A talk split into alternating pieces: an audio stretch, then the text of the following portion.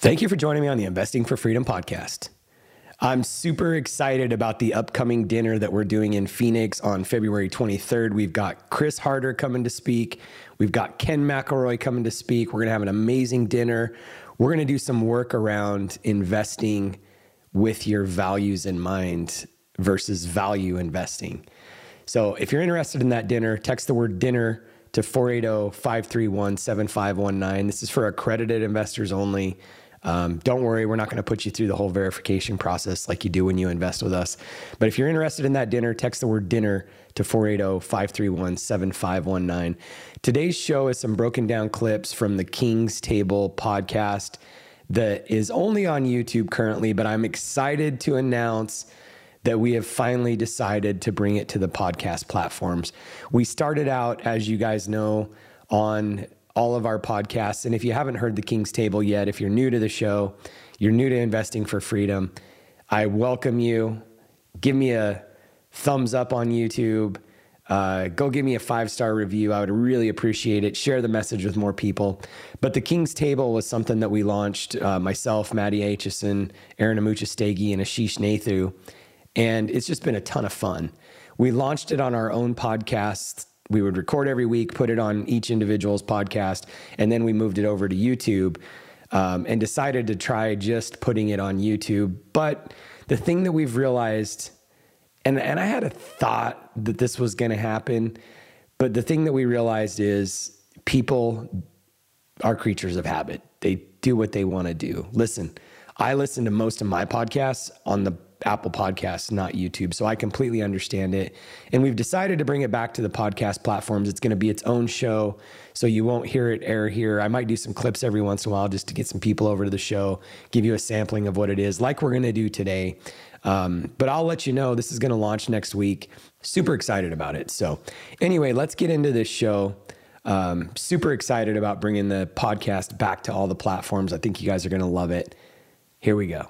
Are you looking for freedom? Freedom from the daily grind and hustle? Or just finding a way to live the life you always wanted? Then join us on the Investing for Freedom podcast. Our host, Mike Ayala, will help you discover new ways to find freedom with tips, insights, and interviews. You'll learn the exact systems he's used to travel the world and live his best life. True success and happiness are all about freedom. And here's your roadmap on how to find freedom on your own terms. Welcome to the Investing for Freedom podcast. Here's your host, Mike Ayala. Well, this is the importance of. I was listening to a podcast with Jim Kwik, and you know he was talking about for every hour that you read or study or go to a mastermind, you need to also have an hour of like you know thinking time around that and implementation time. And um, what I was going to say is that this is why masterminds, podcasts, learning, getting in communities like a GoBundance, paying, uh, you know, tax advisors, attorneys. This is why this is so important, and this is what really ultimately, at the end of the day, separates the successful from the not. When I sold my business in 2014, my partner and I had worked out kind of like a soft agreement of what this looked like. And we owned the business together and we owned a bunch of real estate together. And I was going to get a buyout um, you know, a certain amount up front, certain amount at the end, and then like an amortization. So paid out a certain amount every year. And our attorney mentioned to me, she's like, I just did a big deal with a company that was partially represented here and out of Salt Lake. And they did a thing called the 355 stock exchange. Have you ever heard of that? I was like, no. And she's like, I don't really know much about it either. But I called my uh, CPA at that point in time, a company called Provision, which I decided, I think in 2011, to spend a shit ton of money on a CPA to help save me taxes. I called them and they're like, oh, yeah, I know exactly what that is. And so we were able in the exit, instead of just doing, you know, kind of like this baseball player did, a buyout over time that's just earned income, we were able to, tra- because I owned 50% of the business and he owned 50% of our real estate portfolio. We were able to trade this, the stock in the real estate portfolio against the stock in the company and the company was worth more. But then we were, so you can do a one time like kind exchange. It's called a 355 stock exchange, where you exchange shares of a business. And if they're like kind, you could trade 50% of this business for 50% of this business and have zero taxation.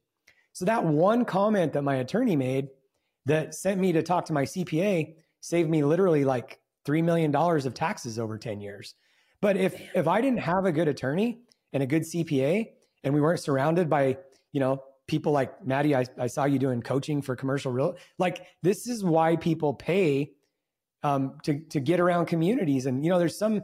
I, I would venture to say that probably 85% of the population is like, why would you ever pay $50,000 for a mastermind? Because it's going to save me $3 million over the next 10 years. It's crazy.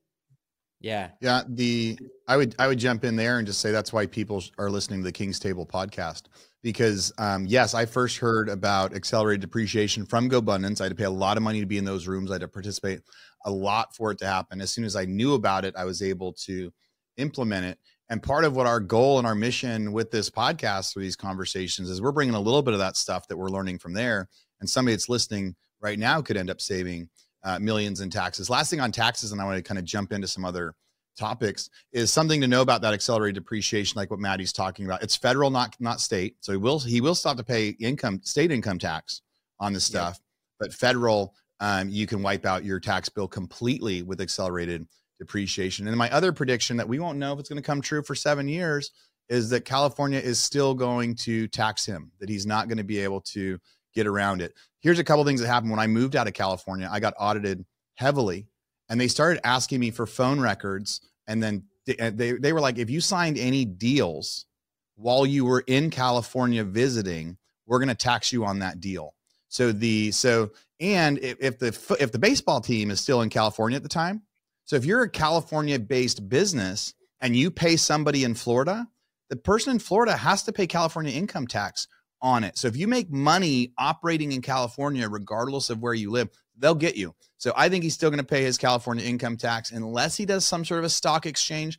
If he takes the stock early while it's not worth anything and then sells it when he leaves, like Elon was able to do it, but Elon was able to do it because he moved before his stock gained value, right? So the when he moved, his stock wasn't worth much. When he did the, you know, he does some of the exits. So anyway, uh, states like California are the toughest uh, to get out of. And believe it or not, like if you are not a California resident, but you sign the sales document to sell a piece of property while you're in California, they can tax you.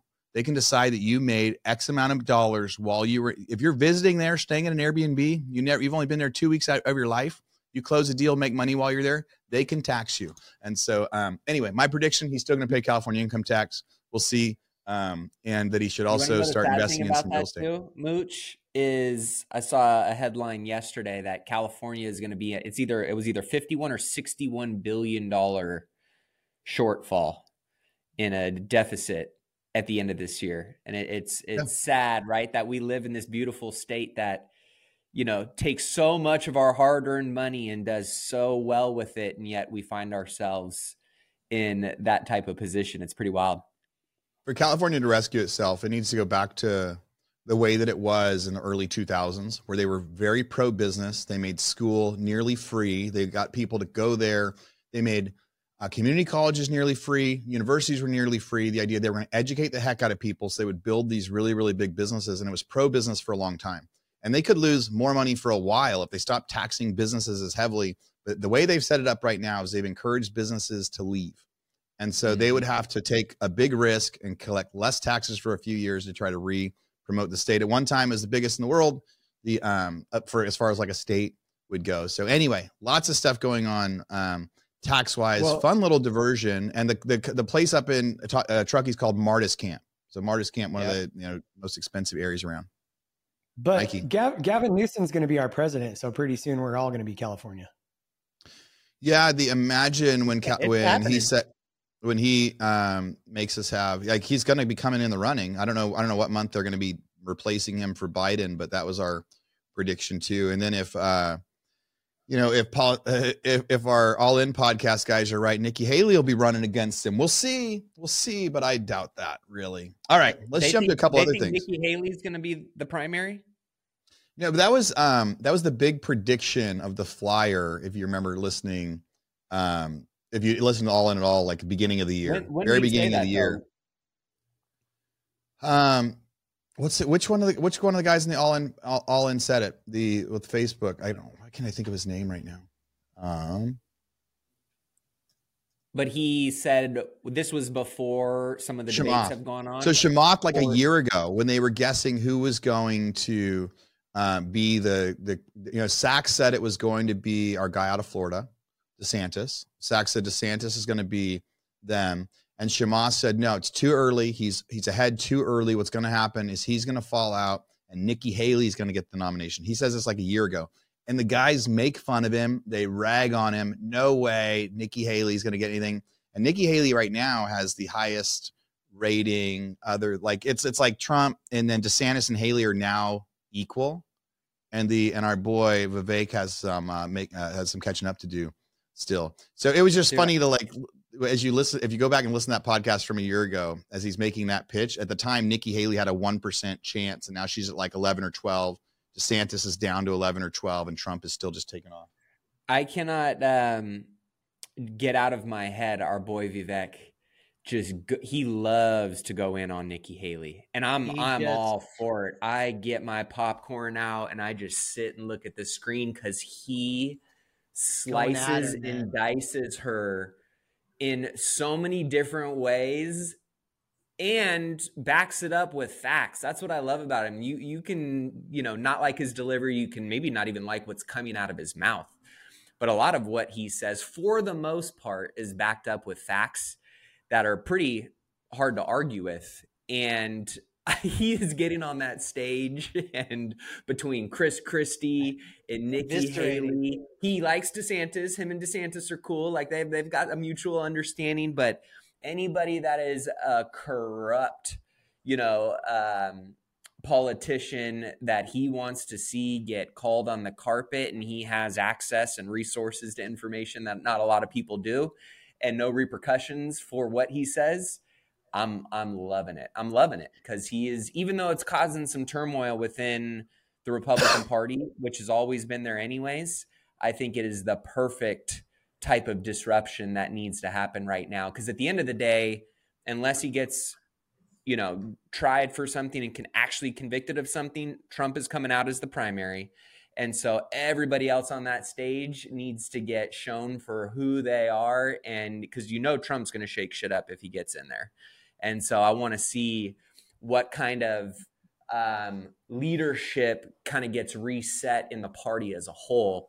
And Vivek, whether he goes anywhere or not, which I don't think he will, he is doing an amazing job of basically opening up the kimono and showing everything that's going on back there. And I'm all for it.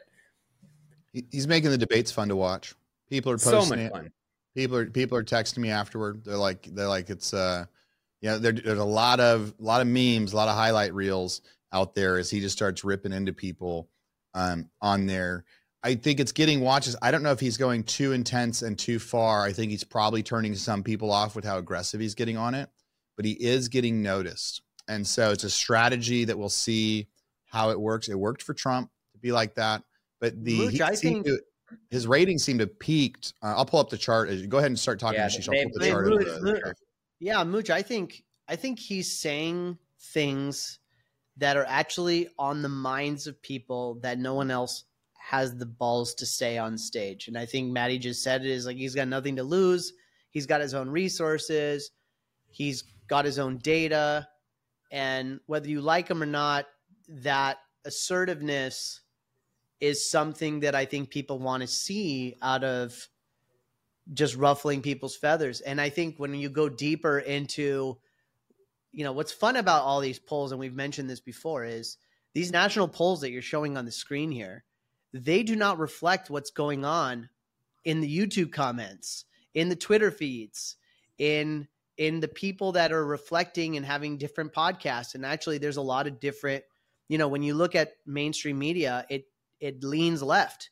When you look at podcasts, they're all over the place. Like there are is a broad spectrum of different, whether it's conservative or not or liberal, and and when you look at the comments that are going on for these social media platforms, whether it's X or people's podcasts um, or on YouTube, man, people are just like, we love this guy, we want this guy, and it's kind of in, it's really really interesting. I mean, less than ten percent of people have something critical to say. Yeah. So Here's it's going to be really fun to see what happens in January and the in the Iowa caucus and some of these early elections, because I think these polls don't necessarily. I mean, at least Trump is Trump. I, I think he's an anomaly, but everyone at the bottom, I think the truth will come out in the next thirty days. I'll run you through you guys through a few polls really quick, but the we're showing on the chart is the it's kind of the uh, it, it combines a whole bunch of polls to see where people are at. You can see at the beginning of the year, it was Trump and DeSantis were pretty close, right? Trump had 45, DeSantis had 35%. DeSantis has continued to fall. Now, back in like um, mid August, um, Vivek was kind of even with DeSantis at like 15%, right? So he had this huge spike was coming in. And I think when we interviewed him right here in October, he was starting to fall and he was saying, like, hey, I need help now. Now I'm getting some attack because he hit so high and he had lined up with DeSantis. That's when he started to get targeted by the PACs and things like that. So then he's been reaching out. And so now he is being very aggressive but as he's starting to fall, and Haley is starting to take off uh, in there, who's now about even with the sand and, and didn't have a big spike. Now you're right. There's different polls that do different things. There was a poll years ago. Um, there's a poll that's always been more accurate than everything else when it comes to Trump. And I remember, uh, I don't know if it was on a podcast or a guy that was speaking to GoBundance about it right before the last election. If you guys remember this, there's a couple poll. There's one poll out there that would take. Um, they do it slightly different and they would say when they were calling people, people weren't necessarily going to say, "Hey, I'm voting for Trump" when there was somebody in the room next to them, right? So they had this extra stuff that they were doing um, to try to to see where it where um, what the uh, what concept with it is. Oh, is this the right page? So there is a. Uh, maybe I pulled up the wrong one. So there's one that I've been looking at where you can actually see all the different polls down below to see how it changes um, based on uh, you know because the different polls will have different numbers right? So this, so in this one, uh, Vivek has seven percent. You know, in this one, Vivek has six percent. This one he has five, and so four. So these are all like different uh, different polls on some of them and how they compare to each other. So on one of the polls, you know, he's getting a lot higher. So the one where um, it's actually not on on this page, but uh, I two weeks ago I looked at well, who got it right last time, and they had Vivek as high as ten, but they still had Haley higher. So, um, so we'll see that he's who, like who we're his fan. Out polls. Who fills out polls? Your grandma. That was one of the other comments. Is like is the whole grandma. concept of is is polling dead, right? Is I mean, polling dead? Polling. Yeah. Like, is it a perfect cross section of the population? Is it really? I mean, I don't get polled. I don't even know how that happens. I think the only time I ever did a a poll, they sent me a letter in the mail and there was a dollar in it, and I felt guilty taking the dollar, so I filled out the poll. It's a brilliant thing. You should do that when you're trying to buy brilliant. a house for people. It, Put five bucks in, in, the letters. The um, yeah, I mean, hmm. we can we can judge the polls or not, right? They obviously were wrong back in Hillary Clinton time. Uh, they were obviously wrong on that last election, but there was one poll company that's had it right and been the most accurate one. You know, your comment about not having a, a country left. That's there's there's a lot of um, there's a sense of urgency around that. So I, I appreciate that. On that note, too, talking about you know the 3300 and getting everyday Americans involved. Uh, my my audience, our audience, is primarily small business owners, real estate investors, or you know many of them aspiring to be.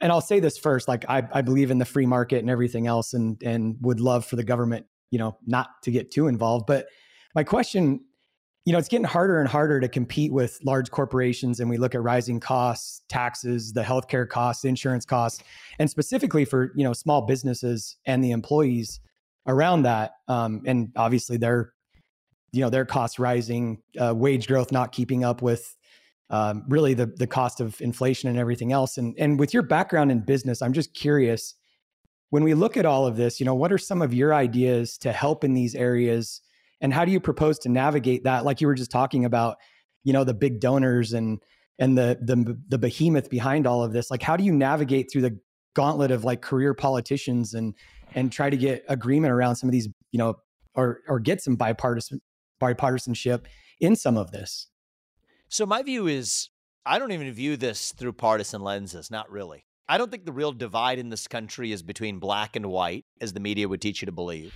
but I don't even think it's between Democrats and Republicans. Mm.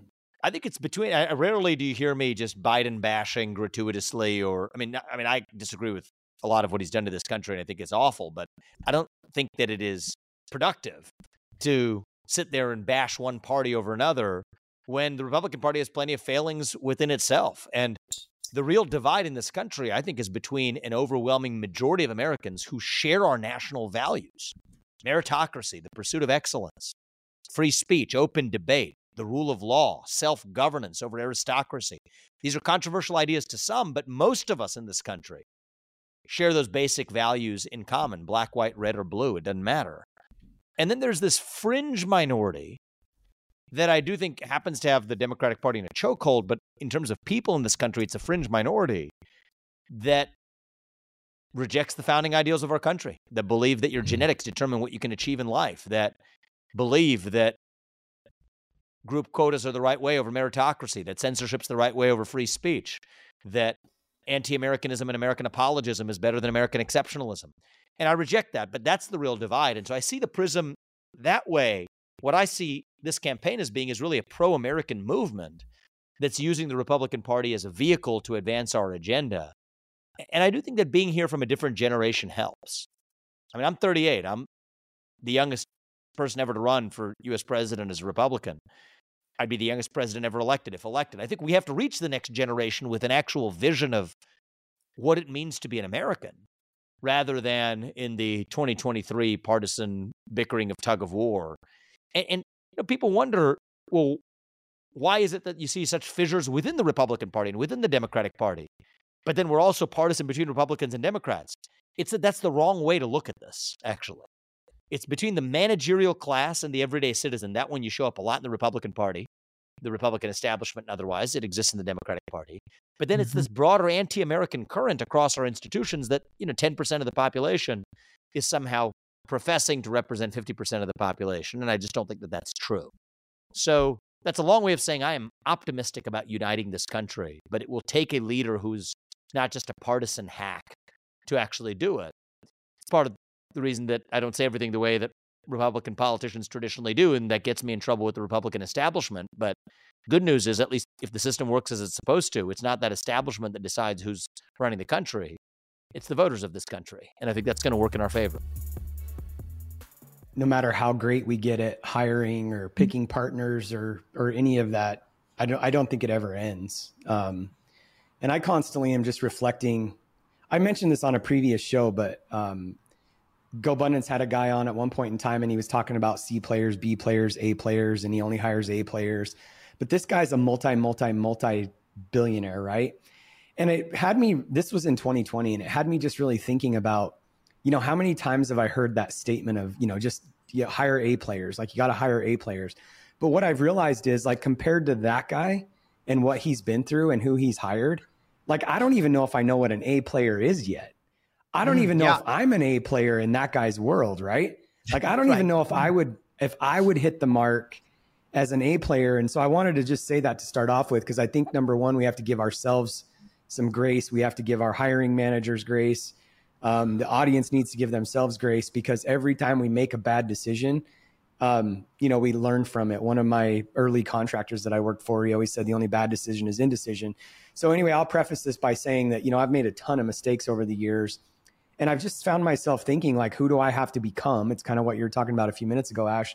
Like, who do I have to co- become in order to attract like a true A player, somebody that, you know, whether it's in finance or, you know, yeah. if you're looking for a chief investment officer or a chief operating officer or whatever it is for your organization, it could just be you know, a supervisor in the field, whatever. Like, who do you actually have to become in order to attract that person? Who do I have to become? So I've, I've really been thinking about that a lot. Um, the worst, to answer your question, the worst hire I've ever made, um, and I think this will just reinforce my point here. In 20 early, well, it was late 2017, we went out to market to find a director of operations for our mobile home park um, organization. I think we had about I think we were at 26 mobile home park communities at that point in time. I think we had like 2,700 lots, something like that, 13 different states. Um, I think we were approaching like 100 employees. It was just getting to a point where it was way too much for me. And so we went out to market. We hired a recruiter, best of the best in the industry. Of course. Um, yeah. And they, I mean, they went through their process and they brought us like 30 different candidates. We went through the interview process and we actually ended up hiring, and there's that old statement in business like everybody that you want to hire in your organization is already working for someone else. If someone's unemployed, I mean, maybe they just quit a job or whatever because they're, you know, moving on to something else. But for the most part, everybody that you're looking for that you actually want working for you is already working for somebody else. We're not we're not like on the unemployment line. So we go hire a recruiter and we finally narrowed it down to like three candidates and we ended up picking this guy. I won't mention his name. It wasn't Aaron Amuchastegui. Um, we ended up picking this guy that we actually convinced him to leave the company that he was with. And he was with a top 10 owner operator in the manufactured housing space had a huge resume in the storage facility space. He started out in private equity. We brought him on, and I'll tell you what, like eight months later, my company was like, it was like Rome. It was like in shambles, man. It was, it, I mean, it was one of the worst experiences I had ever been through. Mm. And this guy, you know, come to find out, like it was just a bad culture fit at the end of the day. I don't think he was a bad person but I think he had, you know, we were a comparatively a pretty small organization and he just was not a great culture fit. And so I think it was just a lesson for me. And, you know, resumes can be best, pedigrees can be the best, but at the end of the day, you could take somebody that has been part of a hundred million or a billion dollar organization and they might not be a good fit in a in a hundred million dollar organization if they've been part of a billion dollar one. And you know, the the the guy, I think he was also having some serious like family challenges and um, one of the deals was he had to relocate, and when it came time to relocate, he wouldn't do it. Um, I I almost lost like three really good employees. That two of them are still with me. One of them just like crying, and she's like, you know, I normally wouldn't go around somebody, but this is you got to know what's going on here, and it's amazing how. And I was still pretty like really connected to the company too, and I didn't know what was happening. Um, so it's just a ton of lessons, and and again, I think we have to I think we have to be easy on ourselves. We have to learn the lesson, but we also have to realize at the end of the day that, you know, I mean, I probably would consider him a C player at this point in time, but I honestly thought I was hiring an A player. And so I think the more we go through this and the more we grow and the more challenges we face in business, the more we get to understand like what is truly an A player, B player, C player. Um, and there's people that we're also going to outgrow as an organization too. I mean, somebody that is an A player in our organization today might not fit in their role 12 months from now or 36 months from now because the organization has outgrown them. So I, I think this is a good topic. Um, and I think it's important. Maddie, we lost, we lost Ashish with his technology error, errors. He like called it, but what, what would you say? What was your, I mean, I guess the question started is what was your worst hire, right? I mean, my worst hire was always around contractors and, you know, just because that was a big world that I was working in um, when I was flipping more volume. Um, but internally on my team, you know, it's usually been some type of leadership role that impacted other people as a result.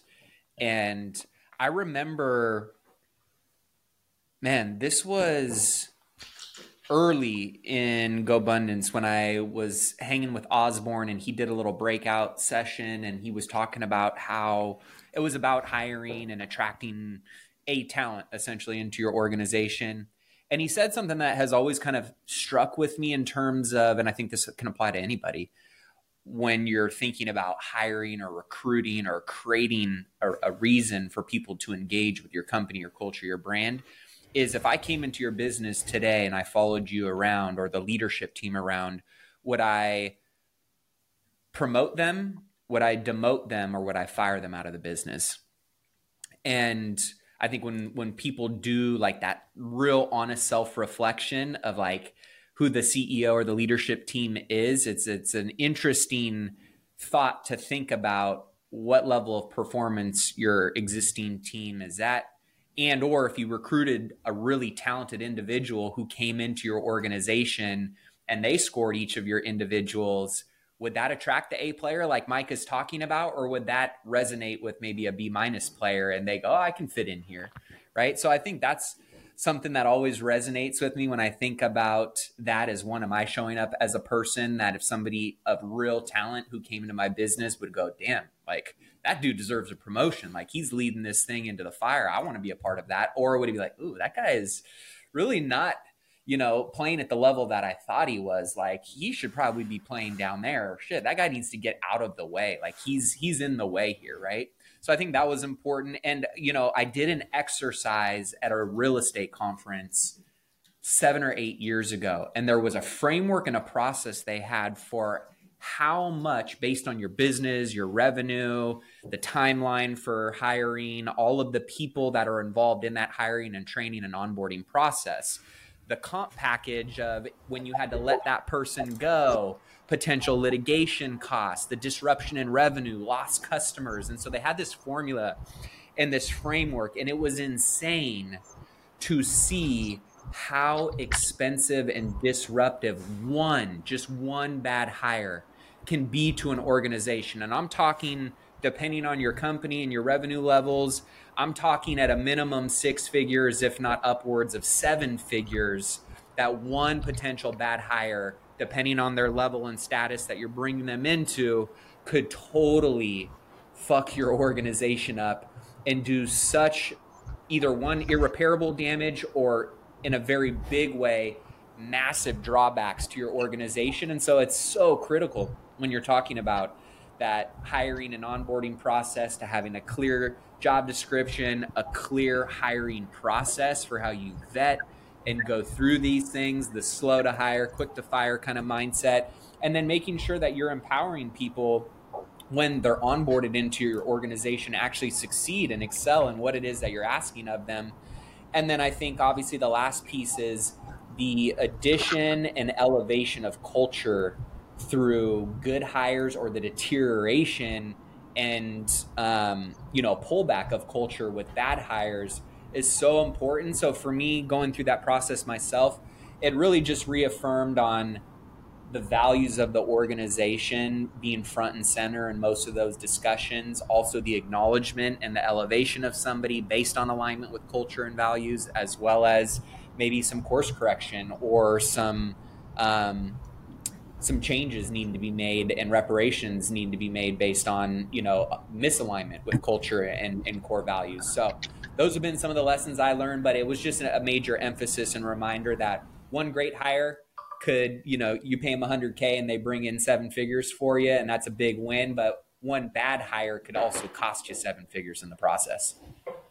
Yeah the oh and and ashish was back and now he's and now he's gone for a minute so i'll drive until he's back all the way but Matt, you didn't answer the question of who was your worst hire, or if you don't want to answer who, or or it's tough because there's a bunch of them.